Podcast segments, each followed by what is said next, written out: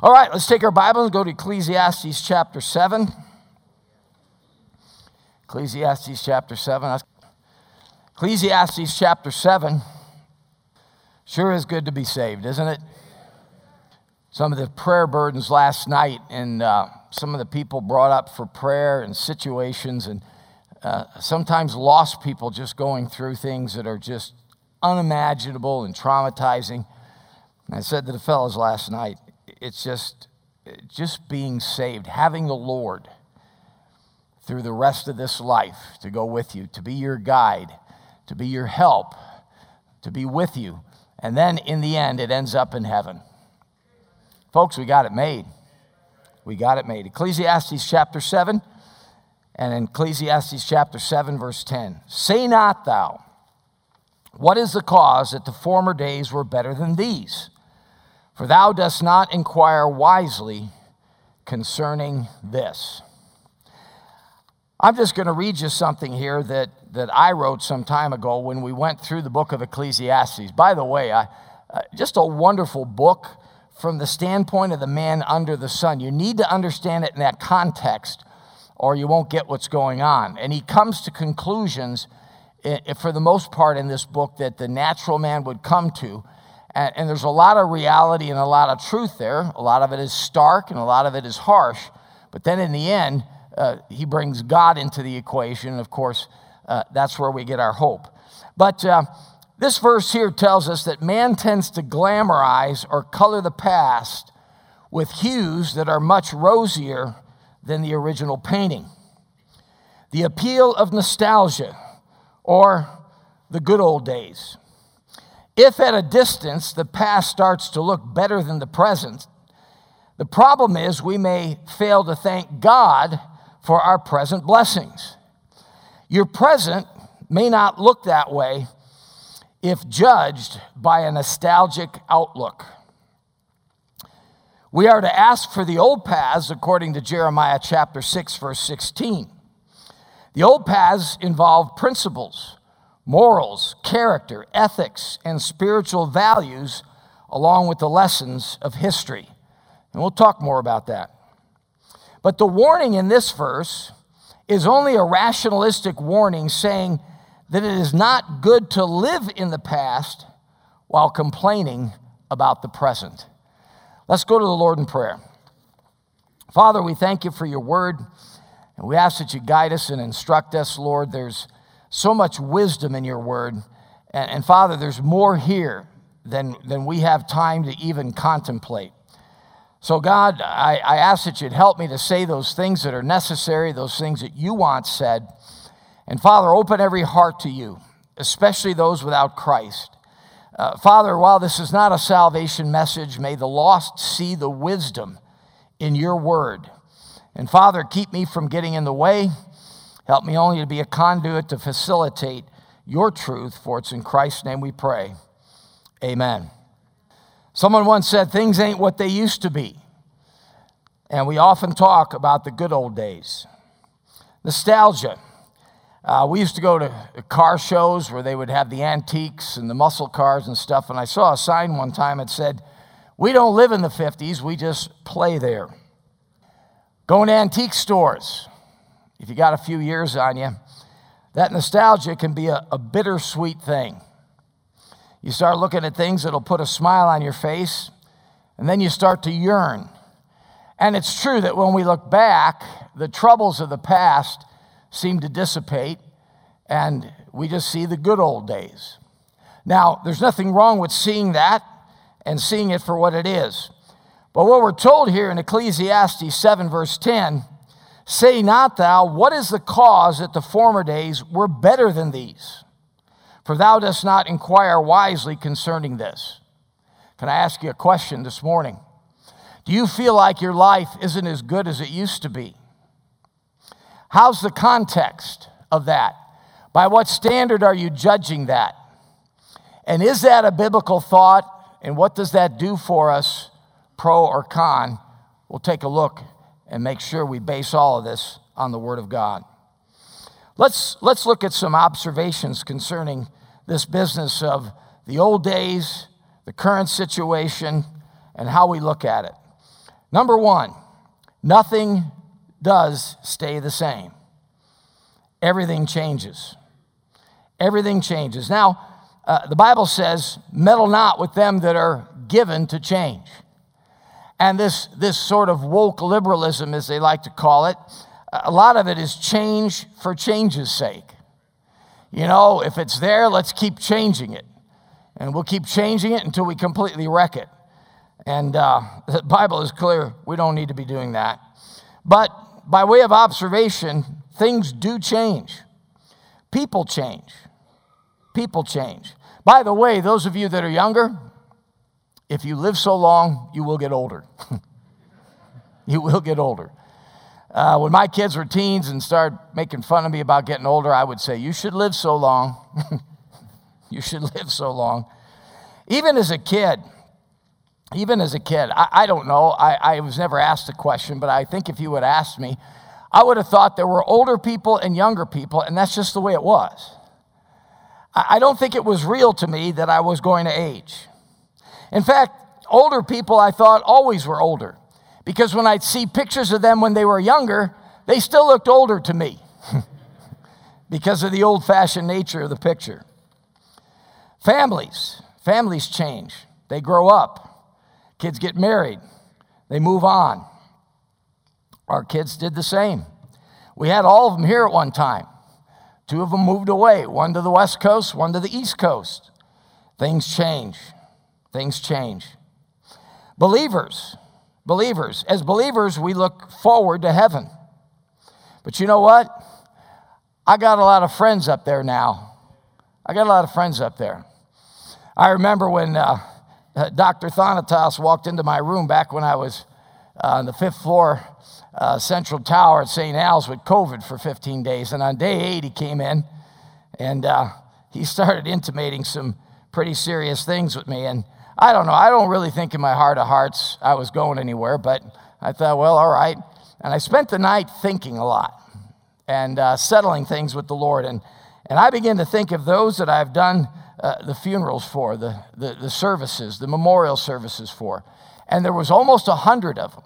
There was almost a hundred of them. You know what? If you've been saved any length of time, you got a lot of friends up in heaven. You got a lot of friends up in heaven. And one of these days you're going to join them. You know why? Because things do change. Things do change. Uh, business. In business, it seems that the only constant is change. They say competition is good for the customer. Our country, our country has changed. And I think a lot of ways not for the better. I think we're a house divided. Take your Bibles and turn to 1 Timothy chapter 2. 1 Timothy chapter 2. And I want to get back to this theme of prayer and nothing and no one being out of the reach of prayer. 1 Timothy and 1 Timothy chapter 2. By the way, when we get saved, we change. Bible says if any man be in Christ, he is a what? New creature. Old things are passed away. Behold, all things are become new. That's certainly a change for the better. 1 Timothy chapter 2 and verse 1 I exhort, therefore, that first of all, supplications, prayers, intercessions, and giving of thanks be made for all men, for kings, and for all that are in authority, that we may lead a quiet and peaceable life in all godliness and honesty. You know what God tells us to do? He tells us to pray. He tells us to pray. You say, Well, I don't like the direction our country's going. I, am with you there. I don't. I don't. In so many ways, I don't. But I'm telling you something right now. I can do something about it. I can pray. I'm not giving up. I'm not digging a ditch. I'm not crawling in a hole. I'm not going to crawl into a cave. I can pray. For this is good and acceptable in the sight of God our Savior, verse 3, who will have all men to be saved and to come unto the knowledge of the truth. You know what? We still got a mission field. We still got a mission field, and God is still in the soul saving business. You say, what does America need more than anything else? Is it a new president? Is it a different party in control of the Senate or whatever? No, you know what we need more than anything else? We need revival. We need revival. And as I alluded to already, I appreciate what Brother Harding brought when he was here. He brought that emphasis on prayer, He brought that emphasis on prayer, folks. And nothing and nobody is out of the reach of prayer. I think of our, our national sins. Folks, I'm not for those things we're doing. I'm not for our country being an exporter of perversion. I'm not for our country killing innocent babies. I'm not wearing that guilt today. I refuse. I refuse to wear the false guilt of, you know, uh, giving earth the fever because I drive a car. Do you ever notice how many of those people like Al Gore have private jets? If they were really uh, worried about their uh, imagined carbon footprint, uh, they would crawl into the cattle car with the rest of us. Junk science. I'm not wearing their false guilt. I'm not wearing it today. But I am going to pray for my country. I am going to pray for my country, and I'll tell you a couple of things that give me hope. There are some examples in the Word of God that give me some hope. Number one, uh, Matthew chapter 25, uh, G- Jesus is going to sort out the sheep from the goat. He's going to sort out the nations at the end of the tribulation, and there's going to be some sheep. Maybe our country will get back on track and support the apple of the Father's eye. Here's another one. Abraham whittled God down to 10 righteous, he would have spared Sodom and Gomorrah. He whittled them down to 10. I wondered why he didn't go to five. But he whittled them down to 10. I wonder what, what God's looking for in our country if he found enough remnant, enough salt, enough righteous. you say, Preacher, what's the greatest thing I can do to help save America? Live for Jesus Christ. Live for Jesus Christ. Things change. Things change. Churches change. I'm telling you something right now, they shouldn't change their book. We shouldn't change the irreducible minimums of the Word of God. I had a guy say to me one time, he goes, Your preaching has changed. Well, I hope in 40 something years it has. I, I hope it's gotten better. Uh, I hope I've grown. I, I, hope I've matured. I don't think I'm as rough as I used to be. Sometimes we'll put some of our my old preaching on the radio, and I'll hit it on the radio down. I'll, Ooh, no, don't do that. Ouch. Some of you remember old Doc Noe. He, he said when I was a young preacher, he, looked, he said, I looked out at my congregation one day, and he said, I realized something. He said everybody was wearing a helmet and they all had black eyes and bloody noses. he said, he said, I realized I needed to mellow out a little bit. Then you get into the small and large church syndromes. You know, the small church is so quaint and warm, but we sure want to grow. yeah? And not be quaint and warm anymore, huh? Okay. And, you know, there's pros and cons of both, folks. I don't put a premium on either one. There's pros and cons of both. I mean, if a church is small because that's the area they're in, great. If a church is small because they're incompetent, oops. if a church is large because God grew it and the food is there and God is blessing, wonderful. But if a church is large because they're compromising the truth of the Word of God, uh oh. but things change, people change, life, life changes and goes on. Stuff changes, stuff changes, gadgets, things, innovations. And boy, they are a mixed bag, aren't they? Vehicles. I'll tell you what, vehicles now, more creature comforts.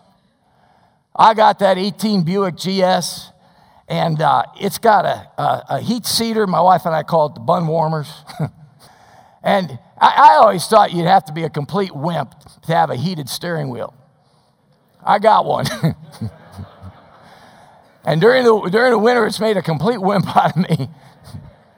but I don't just have heat, heat heated seats, we got cooled seats, fans blowing through there. I mean, it's just unbelievable the way they ride and all that other stuff, but uh, they sure do cost, don't they? Smartphones have given us all kinds of access to information and also a lot of addictions. I was reading an article the other day. The psychiatrists and psychologists can't keep up with all the new uh, syndromes and uh, things that, especially the young ladies, are getting into with these phones and just literally addicted to these things. Literally addicted to these things and creating all kinds of uh, uh mental issues. It's, it's crazy. Things change. Things change. Seems like that phone of yours is going to get uh, antiquated every three years. That's planned obsolescence. That's planned obsolescence. But in a world where the only constant is changed, there is someone that stays the same.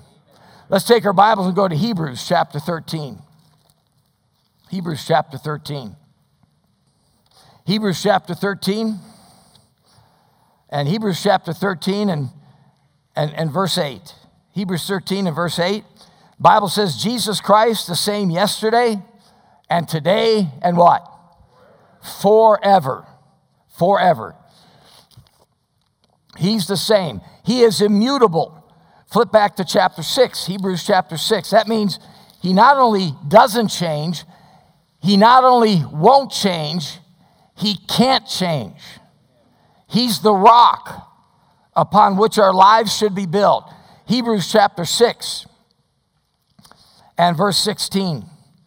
The Bible says, For men uh, verily swear by the greater, and an oath for confirmation is to them an end of all strife, wherein God, willing more abundantly to show the, unto the heirs of promise the immutability of his counsel, confirmed it by an oath, that by two immutable things, in which it was impossible for God to lie, we might have a strong consolation who have fled for refuge to lay hold upon the hope that is set before us, which hope we have as an anchor of the soul, both sure and steadfast, and which entereth into that within the veil. Whither the forerunner is for us entered, even Jesus made an high priest forever after the order of Melchizedek. Folks, his word does not change. He does not change in a world where it seems that the only constant is change. So the complaint that things are not the way they used to be. Well, it's true, but God's word has not changed. You can't bring back the past. Things change. Things change. You can't bring back the past. Um, it's funny. And by the way, there's a tendency for old people when it comes to this to look too much into the past and miss the present. There's a tendency for the younger generation to ignore the lessons of the past and become condemned to repeat them. And become condemned to repeat them. Kids wearing bell bottoms again. Ripped pants, that's nothing new. Thick plastic rimmed glasses. Can you say the 50s?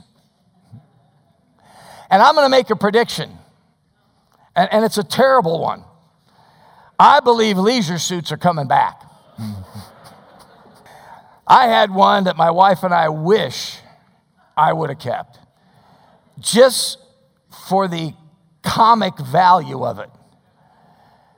It was, uh, it had a silk Noah's Ark shirt that was the most colorful thing you've ever seen. In fact, to look at it, you needed sunglasses. The big, wide collar that went with that. The suit was brown and white.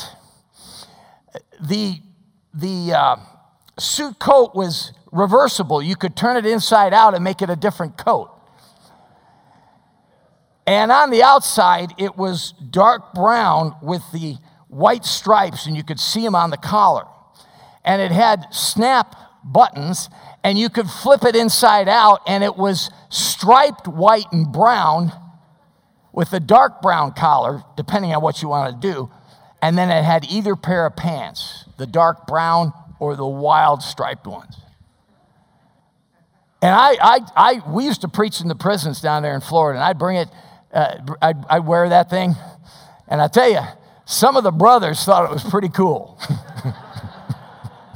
one, one yelled out from the back one time when I was preaching, Hey, preacher's a pimp. That's when I knew I needed to quit wearing it there. you say, There's no way that would come back. Everything else has. Everything else has. It seems sometimes that the only constant is change. Um, you know what? Uh, I grieve for my country. I, I, I, grieve for my children and grandchildren uh, coming into the mess that this country is becoming. But you want to know something? I, I don't think we can get bogged down in it. We have, we have bigger fish to fry, folks.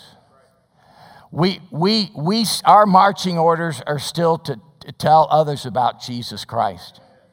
I was talking to men last night, and uh, you know, you can get you, you can get high centered, spinning your wheels, going nowhere, if you get stuck on all this conspiracy stuff. And by the way, you can fa- you can fall off the edge on the left, and you can fall off the edge on the right. And, and in the end, folks, here's what Hebrews tells us. Go to chapter, chapter 12. We're spending a little time here in Hebrews, but uh, these are the marching orders, folks. And uh, I really appreciate a testimony Brother uh, Gip gave last night about somebody he led to Christ. And uh, he was talking to this man, and the man, you know, he just said, What's going, like referencing our country in this world, what's going on?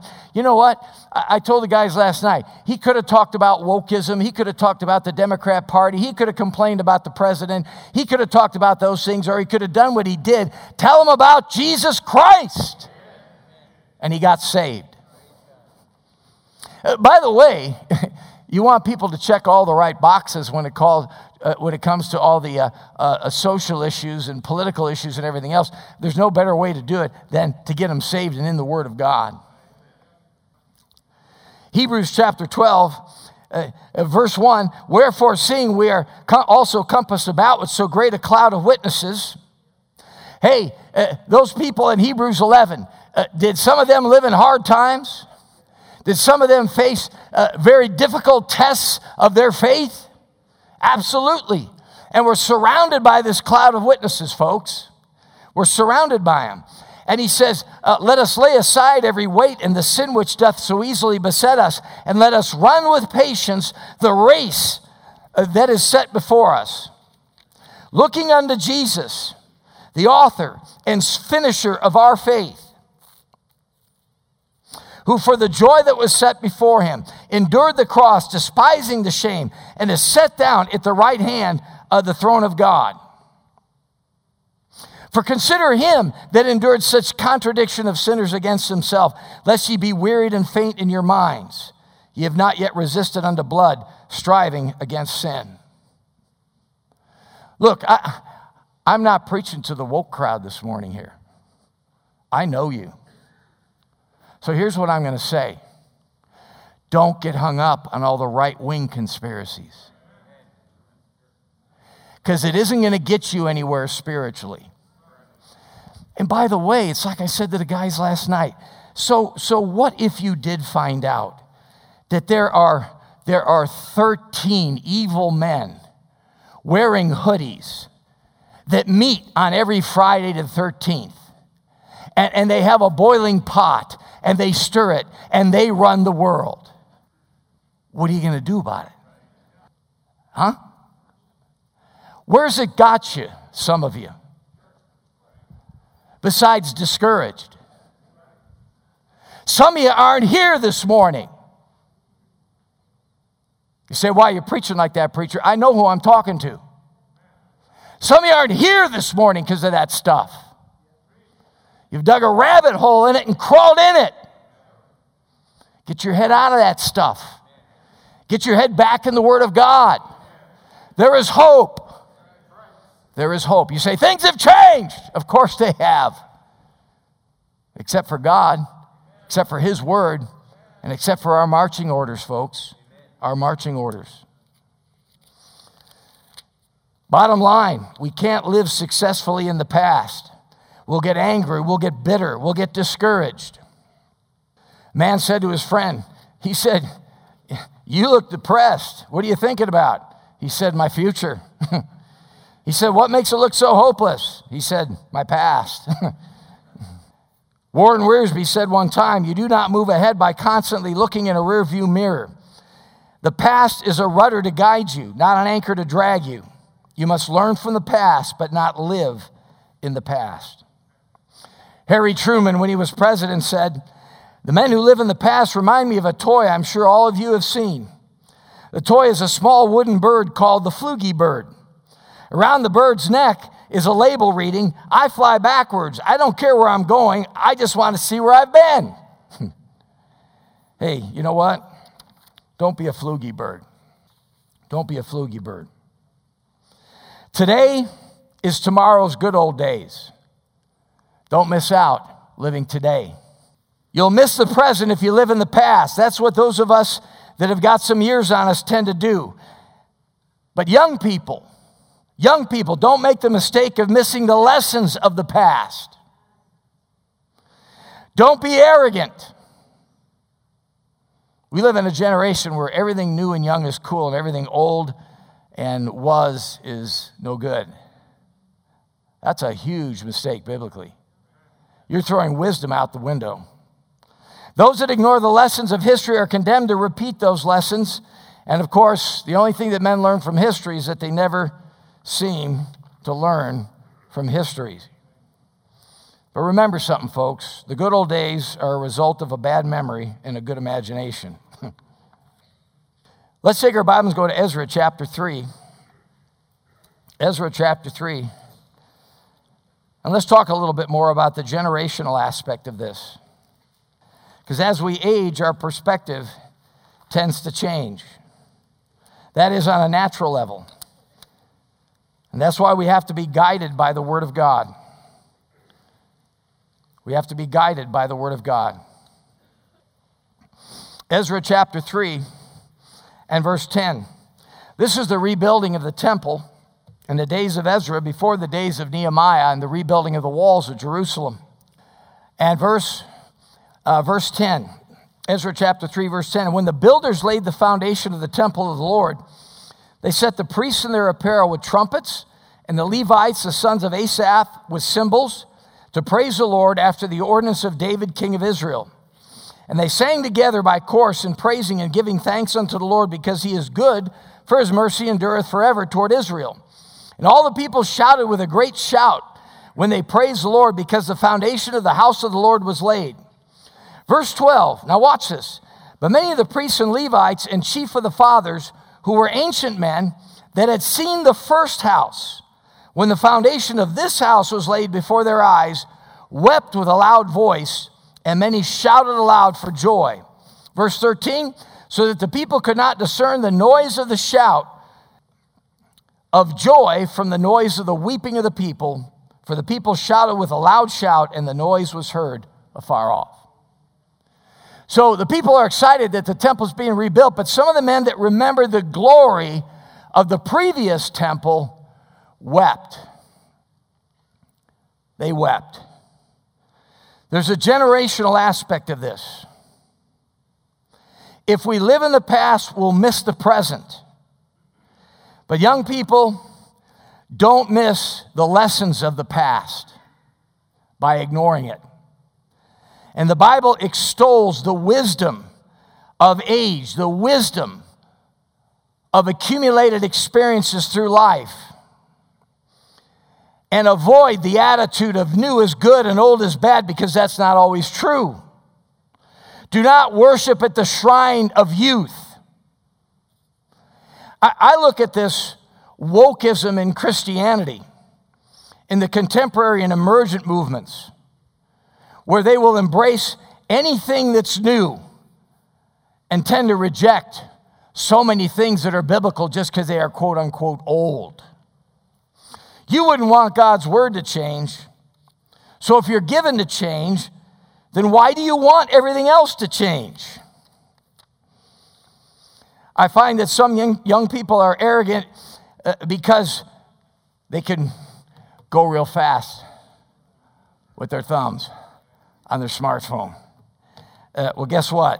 Some of us that are older aren't addicted to the thing. If you take it away from me, you won't be removing one of my appendages.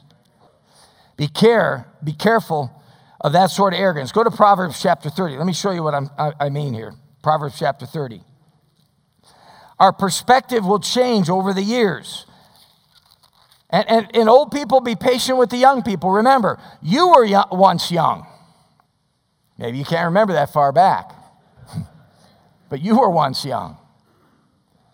And it took you a while to learn certain things. You know what I figured out after a while? Uh, I, I, I got this in my head when I was about 50. And I, I watched my dad.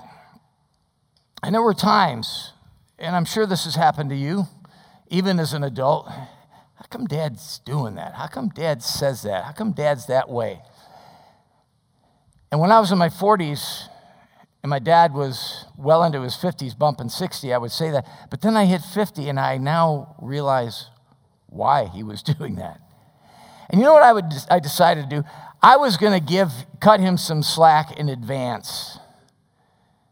Because as I've crossed each decade myself, I started to realize, oh, that's why. Oh, I see it now. And you know what? I, I just decided to cut him that slack. You might want to do the same thing. You might want to do the same thing. We were talking the other day on the phone. He's, he's 88. Do you know one time we were talking uh, at one point when he was trying to move us out of the city into the suburbs, when I was just uh, three, four, five, six years old, he, he, was, he was working four jobs two full time jobs, two part time jobs. He got up at five in the morning and got home and got to bed at midnight, six to seven days a week. I said, Dad, I appreciate you for that. I, I appreciate that. Uh, he, you say, what was he doing? Doing what he felt like he had to do? Doing what he felt like he had to do. And uh, he's 88. You know what I decided to do? I, I'm not going to judge him in his 80s because I ain't there yet. And I have a feeling I'm going to see things a little differently when I get there just like I'm going to when I'm in my 70s. You might try the same thing. You might try the same thing. Don't get obsessed with the glamour of youth. Take, take a look at Proverbs chapter 30. Proverbs chapter 30. And look at verse 11. There's a, gen- a generation that curseth their father and doth not bless their mother. Um, it seems fashionable even for Christians these days, young people raised in church uh, they get to be adults and they got to come home and instead of being a blessing to their parents, uh, blame them for everything that's wrong in their life. You know, I, am a recovering Bible believer. I'm a recovering fundamental Baptist. You, you damaged me for, for good. Oh, shut up. You spoiled punk. And they're all over the internet, you know. You know, you know what some young people are to are to grow up someday and realize they spent their whole life on a screen and life passed them by. Oh, but they're really clever with this thing, so they're smarter than us. You're missing it, kid. You're missing it, kid. And you ought to thank me because I'm trying to wake you up. Even if you don't like what I'm saying, I'm trying to wake you up oh, well, you know, my parents didn't uh, raise me exact. Well, you know what? You go do it and show us how it's done. And then come back in 20 years and tell us all about it. We're going to be all ears. Amen? Look at, look at verse 11. I mean, God describes this uh, like, like it was written yesterday. There is a generation that curseth their father and doth not bless their mother. There is a generation that are pure in their own eyes and yet is not washed from their filthiness. There's a generation, oh, how lofty are their eyes, and their eyelids are lifted up. There's a generation whose teeth are as swords, and their jaw teeth as knives to devour the poor from off the earth and the needy from among men. Hey, uh, older people, older people, don't get stuck in the past, but young people, young people, don't miss the lessons of history. Talk to old people, they got something to say. You know, you know what old people got? They've been where you're going. they've been where you're going. You know what? That, they might have some valuable information. You know, well, we're, we're just smart, man. We're, we're, we're the smart generation. You guys are the fuddy duddies. Hey, you know what? 50 years ago, an owner's manual to a car explained to you how to adjust the valves. You know an owner's manu- manual to a car tells you now? Don't drink the battery acid. People are smarter, huh? Yeah. Yeah. Yeah, they're smarter, all right. Yeah. Amen. Amen. I remember the anarchy of the 60s and the 70s and the generation gap that they talked about. As we get older, the past wears a halo. Those days lose their warts compared to today's troubles. But remember something God doesn't change. Go on for God. Go on for God. Your best days might be in front of you. Those of you that are older, your best days may be in front of you. Your greatest accomplishments may be yet ahead of you. Laura Ingalls Wilder wrote her series of Little House on the Prairie when she was 68 years old. Noah Webster completed his dictionary at 66 years old. Colonel Sanders started KFC at 65. Peter Roget invented his thesaurus at the age of 73.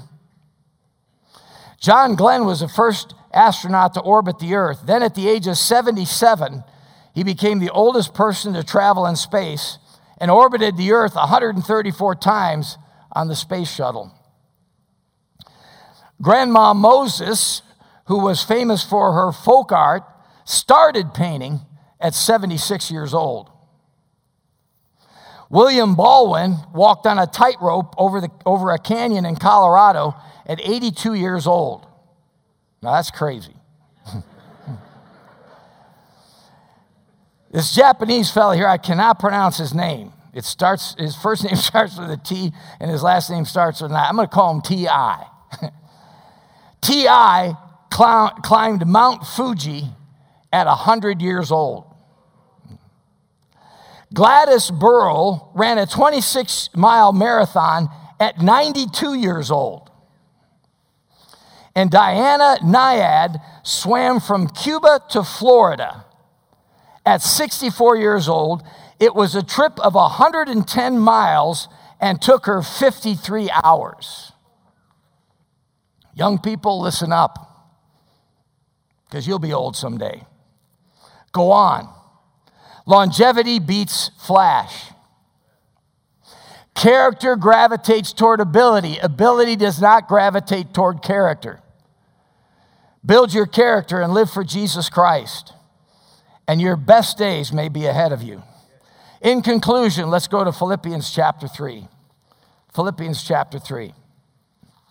I, I know this morning that this message is not a homiletic masterpiece by any means. But as, as things around us get crazier and crazier and things change, and in the rate at which they're changing, you study this thing historically, and, and, and the advancements in industry and technology 100, 200 years ago were very slow. They were, they were centuries and decades in coming. And, and now with the computer, it's just accelerating and accelerating. And, and folks, I think it's dragging a lot of even God's people down a rabbit hole. And we got to get refocused on the Word of God. And understand these things are not, these, these are not new phenomena. Uh, they've been going on forever. And we were warned about it in the book of Ecclesiastes. Of course, of course, God's Word is ahead of tomorrow's news, as always. As always. Philippians chapter 3. Philippians chapter 3 and verse 13. Philippians chapter 3 and verse 13 Brethren, I count not myself to have apprehended, but this one thing I do, forgetting those things which are behind and reaching forth unto those things which are before. Now, uh, Paul makes it clear he hasn't apprehended. In, in, the, in the strictest context of verse 13, he says, he's saying, I don't rest on my old laurels. But, but I would add this too don't live too close to your old failures. Confess them and walk away from them. And if people beat you up over them, ignore them because God has forgiven you. The problem with some of us this morning is we haven't forgiven ourselves. And you can't live in the present and go forward into the future if you're facing the past. So then he says in verse 14, I press uh, toward the mark for the prize of the high calling of God in Christ Jesus. Let us therefore, as many as be perfect, be thus minded. And if in anything ye be otherwise minded, God shall reveal even this unto you. It's a three step, folks. We are to forget those things are behind. We are to reach forward, and then we are to press for the prize. And the prize is the high calling of God in Christ Jesus. Folks, it always doesn't it always come back to this? It comes back to Him. It comes back to our identification with Christ. No matter what it is in life, it always comes back to the Lord Jesus Christ. He is our unchanging target in an ever changing world. Paul said, That I may know him and the power of his resurrection and the fellowship of his sufferings, being made conformed unto his death. Looking unto Jesus, the author and finisher of our faith. Old people, whatever the definition of that is, um, don't get stuck in the past. Don't get stuck in the past. Remember the lessons. Remember some of the good times with a smile. But then remember, God is still God. He's still here. And our marching orders are the same. And your best days may be ahead of you. Young people, young people, don't get sold on the idea that everything's better than it was, and new and young is good, and, and, and old in the past are outdated. And here's the word you always hear irrelevant. No, folks, God's wisdom says learn from that. Learn from that. Or you're condemned to make the mistakes, repeat those mistakes of the past. Learn, benefit from it. Because those that are older, have been where you're going. And I guarantee you this morning, they want to help. Let's bow for a word of prayer. Father, we thank you for your word this morning. Lord, we thank you for the truth and wisdom of your word. And Lord, in some manner, shape, or form, I just pray that something, whether it was a verse of scripture or some uh, relevant fact uh, that could be a help to someone, uh, would help each of us and, and, and propel us forward for you, Lord keeping our eyes on our Savior, the Lord Jesus Christ, the mark, the prize of the high calling of God in Jesus Christ. Father, Paul didn't settle for mediocrity.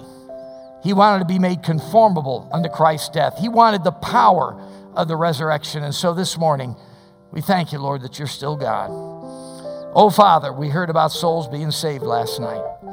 And we woke up this morning, Lord, and the sun was shining and we still live in this free country. Most of us will have a good meal today, either this afternoon or evening, but you've been so good to us. Help us, Lord. Help us to talk about Christ. Help us to be thankful.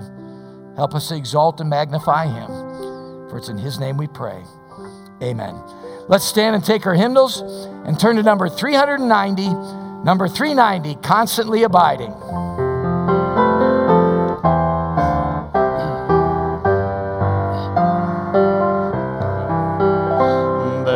Peace in my heart that the world never gave, a peace it cannot take away.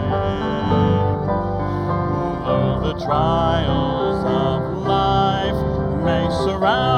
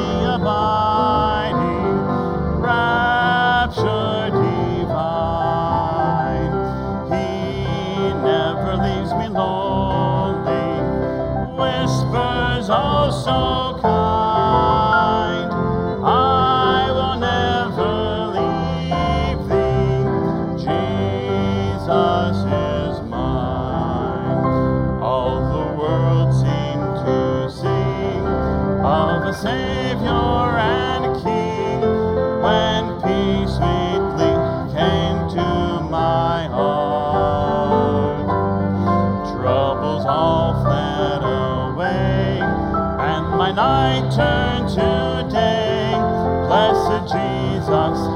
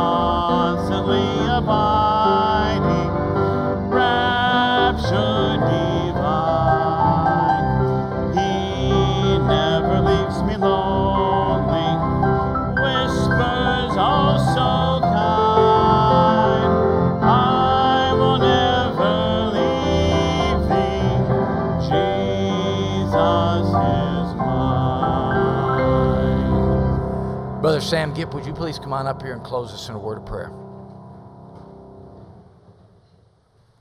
Father, we sure thank you for your goodness. Thank you for your grace. Thank you for your great kindness. Those three things, Lord, they, I, I think everybody here somewhere, we experience them every day. I thank you, God, as we all do here. Thank you, God, we've got a good church to come to and a preacher to preach to us like he did. Father, we thank you for our Savior. You are so good. You are so good.